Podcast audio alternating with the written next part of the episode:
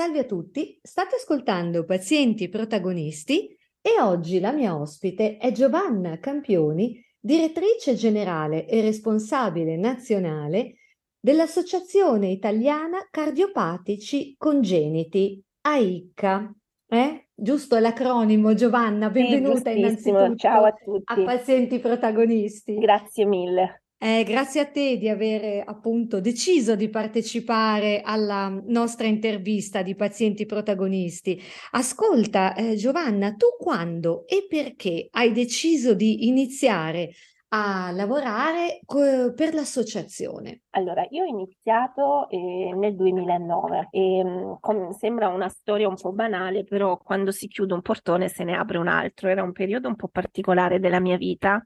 Già anni prima, quando, perché la mia patologia è contrassegnata da tanti ricoveri, quindi anche già anni prima i medici che avevano fondato l'associazione mi avevano chiesto se ne volevo far parte, ma in quel periodo non abitavo a Milano ma a Roma e quindi non era una cosa eh, che potevo fare, quindi mi interessava poco. Poi nel 2008 mi sono trasferita a Milano, nel 2009 ho avuto una storia un po' particolare e, e casualmente mi sono dovuta ricoverare. E i miei cardiologi, il mio chirurgo, mi hanno riparlato di questa associazione. E quindi ho detto vabbè, facciamo una, nuova, una cosa nuova cerchiamo di usare le strategie della resilienza, no? Se ne chiude una certo. porta, si certo. apre un'altra. E quindi ho, così ho iniziato a fare la volontaria inizialmente.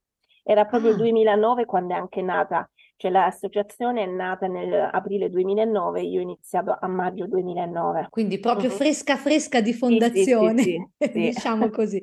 Quindi di fatto hai iniziato subito, appena è stata fondata il mese dopo, e come volontaria e poi piano piano questo ruolo, in pratica da paziente tu hai iniziato, giusto? Sì, sì, che è un'associazione di pazienti e quindi poi pian piano si è trasformato in un lavoro perché poi mi sono formata eh, sia in psicologia e ho seguito tutte le formazioni che fanno anche i medici, insomma, di aggiornamento, ma non per diventare medico, ma per capire almeno di quello che si parla, perché io conoscevo certo. bene la mia patologia, ma non conoscevo quella degli altri e quindi avevo bisogno di avere, insomma, un, una visione un po' più complessiva, certo. più complessa, insomma, della situazione. Certo, poi su questo, sul tema della formazione, in realtà ci torniamo dopo uh-huh. perché ehm, è un tema molto importante a proposito anche oggi no, dell'importanza ecco, di aggiornarsi, di essere informati, sì. soprattutto nell'ambito del terzo settore salute.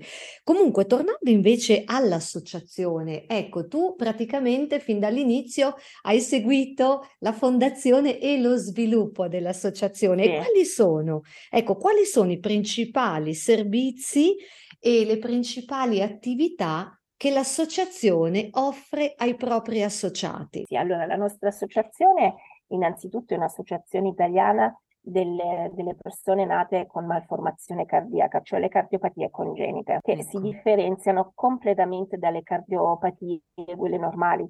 Faccio un esempio dall'infarto, perché chi ha un infarto certo. nasce con un cuore sano, noi nasciamo comunque con un cuore mal, mal formato e quindi sembrano due discipline completamente diverse. Quindi una delle attività principali dell'associazione è far capire proprio questo, che chi è nato con una cardiopatia congenita, una malformazione dalla nascita, non può essere assolutamente seguito da un cardiologo normale. È come se fossero due discipline diverse. Su questa cosa ci insistiamo tanto, è stato molto più difficile nei primi anni e adesso è ancora difficile, ma più o meno le persone, le famiglie sono più informate e, e diciamo che errori seri eh, succedono sempre meno spesso, perché purtroppo essere seguiti da un cardiologo normale a volte mm. ci mette in delle situazioni di pericolo, perché la somministrazione dei farmaci, gli interventi da fare sono sì. completamente diversi, cioè non, non, hanno proprio una conoscenza. E, ah, per fortuna dei cardiologi eh, che anche quelli degli adulti, insomma, dove uno e una persona, una famiglia si rivolge, sono molto onesti e quindi demandano subito ai centri, ai pochi centri che ci sono in Italia, che si occupano di cardiopatia congenita. Sono pochi perché la cardiopatia congenita è una malattia rara, fa parte delle malattie rare anche se è la meno rara tra le rare. Quindi okay. questa è l'attività principale. Poi noi ci occupiamo eh, delle persone anche fuori dall'ospedale, perché la cosa che dico sempre, che è diventato un po' il nostro motto, che eh, in ospedale i medici ci aiutano a sopravvivere, ma poi certo. abbiamo bisogno di qualcuno che ci insegni a vivere, perché vivere con una patologia esterno nella vita sociale è tutt'altro che facile. Bisogna interfacciarsi con realtà molto particolare. Insistiamo sull'umanizzazione delle cure, quindi il paziente preso in carico a 360 gradi e ce ne prendiamo cura noi, ehm, mm, perché noi abbiamo poi una connessione, una rete con tutti i centri d'Italia ed Europa che si occupano di questa patologia e quindi ecco. cerchiamo di trovare la soluzione migliore per i pazienti e per le famiglie. Certo. Ci occupiamo del supporto psicologico, quindi anche delle persone a casa, a qualunque momento ne abbiano bisogno.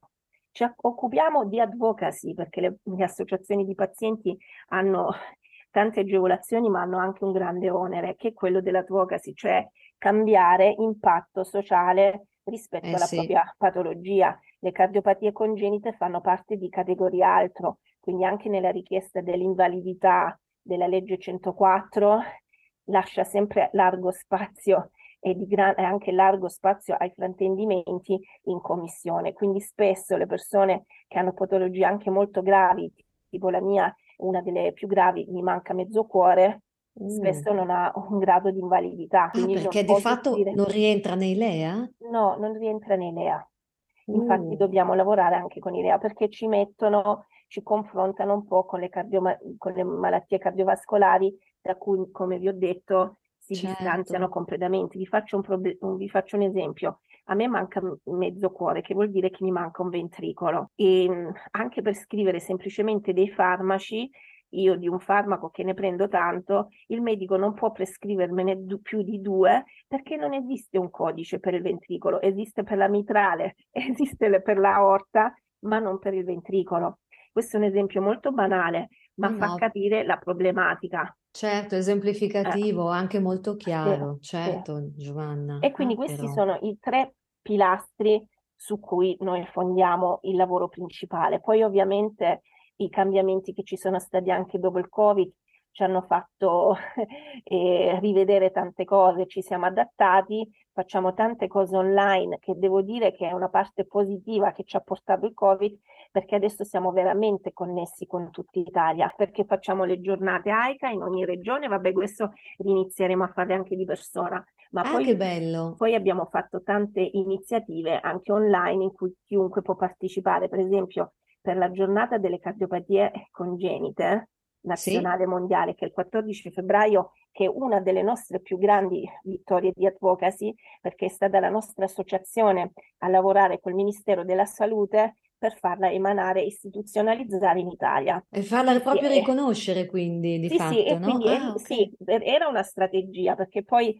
il primo anno è uscita sulla Gazzetta a novembre nel 2019, la sì? prima volta ufficiale è stata nel febbraio 2020. Ma pensa, proprio dopo, quando è iniziata la pandemia praticamente. giorni è iniziata la pandemia, perché il mio tentativo era, non si, perché con la, con la giornata nazionale diciamo che è la festa e, è la giornata certo. in cui è più evidenziata questa patologia, ma quello deve essere un trampolino di lancio perché se esiste la festa deve esistere anche la patologia. Certo, e certo. infatti adesso stiamo cercando di incontrare le istituzioni per riuscire anche a fare qualcosa per i LEA.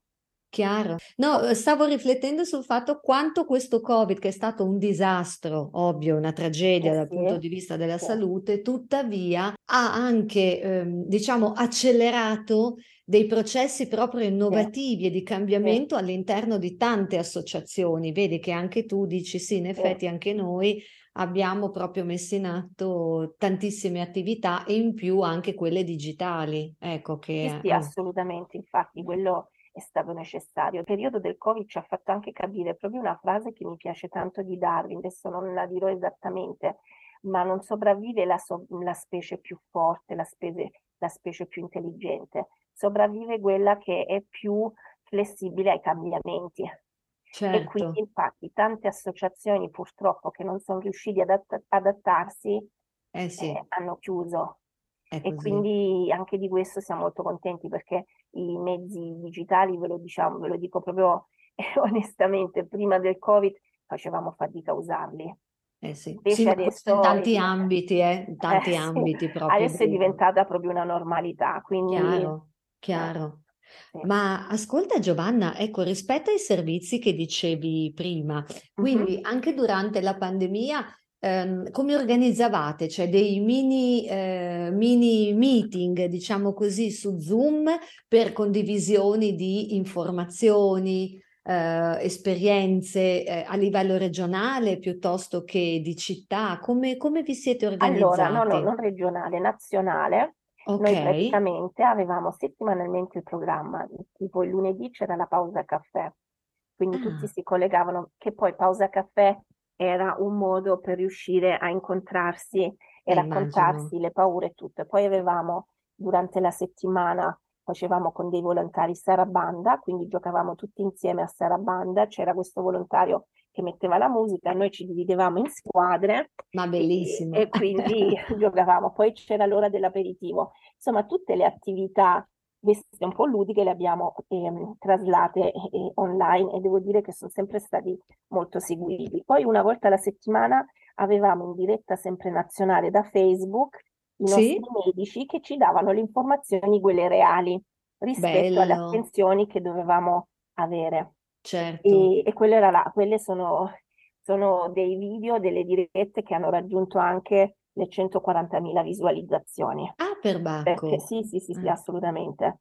E devo dire che la cardiopatia congenita in Europa eh, ci sono state in tutta Europa solo 96 decessi perché poi il malato è più spaventato e tutela certo. di più la propria salute. Quindi ognuno di noi, anche perché chi ha una cardiopatia congenita è anche abituato a dover stare spesso a casa dopo i ricoveri oppure quando non sta male o quando certo. sta male. Quindi diciamo questa cosa di stare a casa inizialmente non è stato così pesante. Certo, ha impattato poi, meno. Sì, ecco, ha impattato rispetto, meno. Certo, poi certo. invece per il supporto psicologico sentivamo 250 pazienti e famiglie in, se, alla settimana in tre persone. Quindi Però... facevamo sia i colloqui, quelli individuali, ma anche di gruppo. Abbiamo ah. fatto supporto al personale in tutta Italia e nei centri.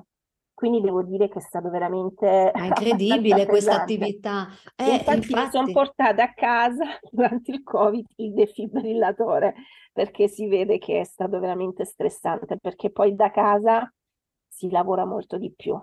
Sì, sì, quello è vero. Non, non, alla fine non stacchiamo mai o quasi sì, mai. Non si staccava eh. mai. Ma scusami Giovanna, toglimi mm. una curiosità, ma anche questo bellissimo servizio di supporto psicologico che uh-huh. offrite appunto agli associati, sì. e, ehm, ma è proprio un servizio gratuito che l'associazione sì, offre? Ah, vedi. Okay. È gratuito, è gratuito. Meravigliosa questa attività. Ovviamente e... attinente alle problematiche certo. della congenita Beh, certo. o anche le problematiche magari relazionali che causano.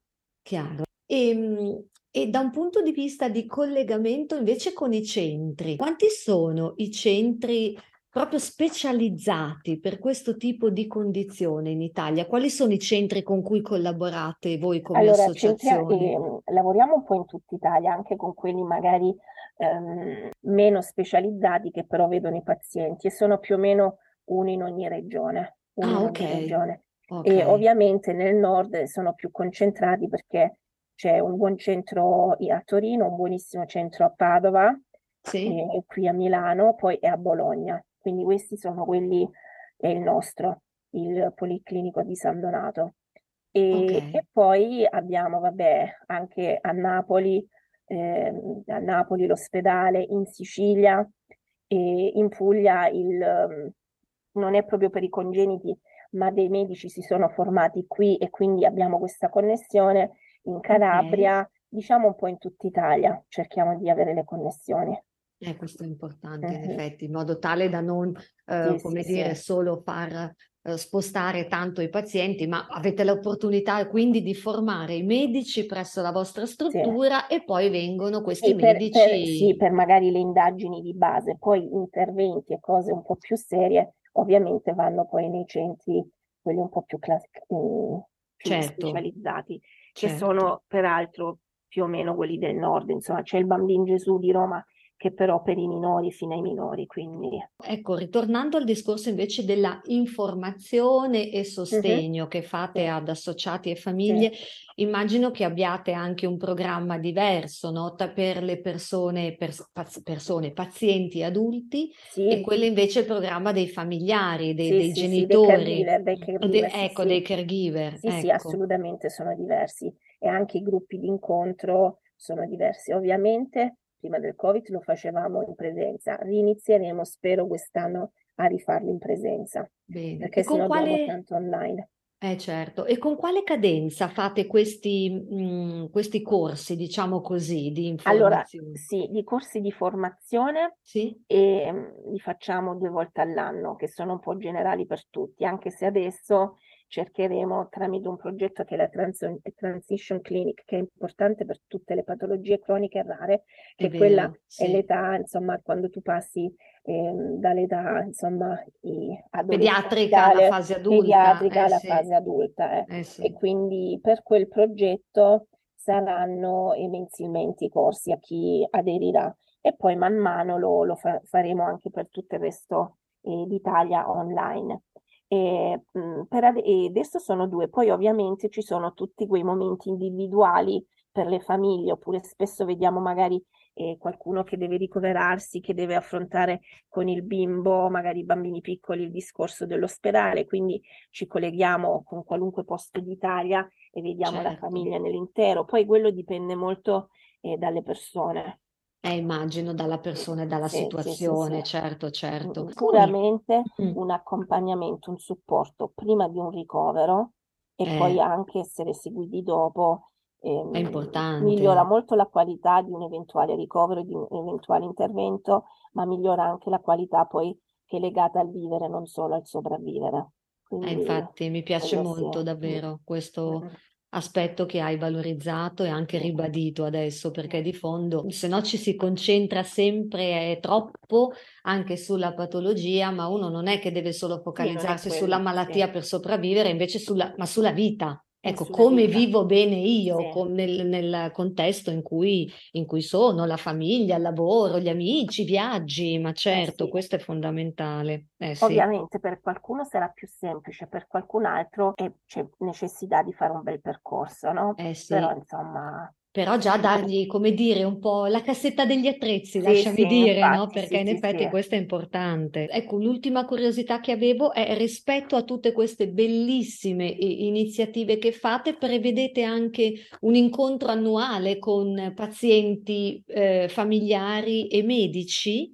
Allora, noi quello lo facciamo già da due anni online. E, ah, è ecco. tutto il mese di, di febbraio, durante la, la giornata delle cardiopatie congenite. Quest'anno abbiamo fatto le ultime due settimane. Bellissimo. E, un giorno sì, un giorno no, più il fine settimana in cui si parla, perché noi eh, tipo novembre e dicembre facciamo un sondaggio sia su Facebook, su, su tutti i nostri social e anche poi tramite newsletter da parte dei nostri associati oppure chi è comunque amico di AICA per capire loro cosa, su cosa vorrebbero e poter parlare o avere delle risposte concrete. Quindi, ah, che bello. No, sì. però aspetta Giovanna, allora ti fermo un attimo. Quindi sì. in pratica voi decidete i temi, diciamo così, di questi mm. convegni online chiedendo proprio alle persone sì. i mesi prima che cosa gli interessa di più in quel momento. Bellissimo quel, proprio questo ascolto, giusto? Sì, perché eh, cioè, il paziente o il caregiver che sa cosa serve in quel momento. Eh, certo. Spesso è sempre la questione rapporto con la scuola, il lavoro, l'invalidità, alla fine sono quello, perché i medici inizialmente, quando io gliel'ho proposto, pensavano che le richieste maggiori fossero, sarebbero state quelle sulla, sulle questioni cliniche, invece no. Sulla cura, eh, vedi, eh, vedi infatti. No. Eh, è proprio come interfacciarsi la... nella vita fuori dall'ospedale. Bellissimo. Eh, Quindi sì. di fatto la scuola, il lavoro, eh, tutto, tutto, ciò che riguarda sì. questi temi, voi ascoltate, prendete i feedback dalla Survey e, e poi andate persone, a costruire sì. la scaletta. Mm. E poi troviamo le persone eh, competenti per fare le lezioni su questa cosa. E poi ehm, ci sono anche le giornate in cui ci sono le testimonianze. Chi ha voglia di testimoniare eh, con la propria storia, quindi noi aiutiamo a scrivere le persone la propria storia e loro poi a scelta possono dirlo, se farlo in diretta o registrarlo, mandarlo senza video o non video, quindi mm, inclusivo per ognuno. Però è certo. bello perché ogni storia eh, può, può raccontare qualcosa. Ovviamente l'unica richiesta che noi facciamo, che serve anche per esercizio a chi si candida, sì. di scrivere quello che, di raccontare quello che vogliono, ma poi di vedere la parte positiva. Eh sì, perché quello è proprio anche un aspetto sì. di conquista no? rispetto eh sì, alla eh propria sì, condizione e dire no, però io voglio andare. È il discorso che facevamo prima, proprio voglio andare oltre la malattia, penso alla vita, no? Perché è importante tenere, anche da un punto di vista psicologico, tenere il focus. Mm-hmm. Eh, 50 e 50 o se no addirittura 40 e 60, cioè più sulla mm-hmm. vita intendo, no? Eh, sì, Perché ci fa vivere meglio, certamente. Mm-hmm. Ascolta, eh, Giovanna, senti, ehm, come fate eh, rete eh, con le altre associazioni, visto che peraltro poi questa è una patologia rara, sia in Italia piuttosto che in Europa o nel mondo sì. più in generale? Ci racconti un po' questo sì, aspetto? Allora, noi siamo confederati eh, con le associazioni, con le federazioni prettamente per le cardiopatie congenite, sia europee, e in Italia non esiste. Abbiamo spesso cercato, perché noi siamo la prima associazione di pazienti in Italia, altrimenti sono di mamme o di, di medici. Ah, ecco, però cioè, cioè, sto cercando di costruire anche con le altre associazioni che conosco anche di mamma, insomma, una certa rete, però fra di noi nel piccolo ci aiutiamo, ufficialmente non si fa fatica. Invece in Europa siamo confederati con ECTO, che è l'European Heart Congenital Heart Disease eh, Federation, con ehm, Global Arch, che è la federazione mondiale che ah. ha sede in America delle cardiopatie congenite. Infatti ad agosto andrò a Washington per il Global Arch e invece a, ad aprile a Stoccolma per l'Euro, per l'ECTO, insomma. Poi eh, siamo confederati ad EuroEDIS, che è la federazione delle malattie rare europea, ad Uniamo, che è la federazione ah. italiana ah. delle malattie rare, Perfetto. a cittadinanza attiva, e, e siamo anche amici di Teleton. Poi nel territorio, territorialmente, durante il Covid, ehm, devo dire che sono anche la responsabile sia della consulta della disabilità eh, sul territorio ehm, e sia con un'altra mia collega di Croce Rossa per le associazioni di volontariato. Durante il Covid è nato un sottogruppo che l'abbiamo chiamato Vivo, eh, volontario vicino, e in cui si è formata questa rete eh, con cui ci aiutiamo tanto. Quindi quando abbiamo avuto bisogno noi durante il Covid, eh, la Croce Rossa, Caritas ci hanno dato una mano e noi ci siamo occupati di, di rivedere le prenotazioni dei pazienti perché era difficile l'accesso alle cure e di contattare i medici per avere delle risposte eh, verso i pazienti. Insomma, abbiamo creato questa rete. Le Ma che meraviglia! Creano, mm. Le reti si creano muovendosi dal proprio orticello e andando a incontrare gli altri, anche, nel, anche solo territorialmente, però mm, non funziona più da soli. Eh, sì. Non funzionava già prima del Covid, adesso dopo il Covid è assolutamente impossibile. No, infatti, questo mm-hmm. è un altro punto molto importante che tocchi e che in effetti in questo mondo no, dell'associazionismo non ci, stanchiamo mai, posso dirlo, no, Giovanna, di ripetere come invece sia proprio importante, come hai detto, fare, cioè proprio agire, no? non solo stare lì a parlarne, perché altrimenti poi le cose non cambiano e dobbiamo diventare noi davvero agenti un po' del cambiamento, del, però del fare insieme, perché se no... Del fare, eh, del eh, fare. Infatti eh, sì. durante il congresso una cosa che dico sempre ai relatori, eh, mm. non, questo non è un, un congresso medico, è un congresso un convegno per pazienti, fate in modo che la vostra presentazione sia un qualcosa che il paziente caregiver si possa portare a casa. Eh sì, brava. Cioè non deve essere la presentazione di una, di una ricerca o di uno mm. studio, deve essere qualcosa di concreto che la persona si possa portare a casa e, mm, e far certo. tesoro eh sì. Sì, sì, proprio anche questo eh, vuol dire avere un linguaggio inclusivo, accessibile, eh, eh, perché altrimenti ci si cita un po' addosso. Fammi fare adesso a me la battuta alla Woody perché eh, altrimenti così diventa più complicato. E poi non si ha neanche, diciamolo, rispetto, perché eh, se la tua audience sono comunque i pazienti, qualunque tipo di mh, formazione, cultura, eh, l'accessibilità è un po' è la chiave, è la chiave proprio per comprendere, eh, assolutamente. Ascolta, eh, Giovanna, guarda, adesso un po' quasi eh, in chiusura di questa bellissima chiacchierata, volevo chiederti, tu nel lavoro che fai per l'associazione, qual è la cosa che ti, ehm, come dire, ritieni più complicata? Ecco, e quella che invece ti restituisce più gioia e motivazione, visto che adesso sono anche un po' di anni, no? Dal 2009, sì, sì, eh, siamo sì, nel mamma mia, 2023, è davvero... dovuto eh, imparare tanto, devo dire eh, la verità. Allora, la- mh, vabbè, io mi occupo sia della parte della gestione dell'associazione, perché poi grazie al CSV, al Centro Servizio di Volontariato, ho potuto fare tanti corsi, tanti, tanti aggiornamenti, insomma, e acquisire tante competenze. Soprattutto durante il Covid li facevamo tutti i leader, insomma, di associazione, li abbiamo fatti più o meno tutti perché eravamo a casa e potevamo farlo. certo, E quindi veramente ho acquisito tante competenze, quindi mi servono soprattutto per gestire l'associazione. La parte che, di questa gestione che mi pesa di più, farà ridere, è la parte contabile, anche quella piccola parte che io devo mandare al commercialista. Quella è certo, quella che quando la devo fare, cioè penso che mi alzerò sicuramente 20.000 volte, cioè è veramente quella più faticosa anche se è una parte importante.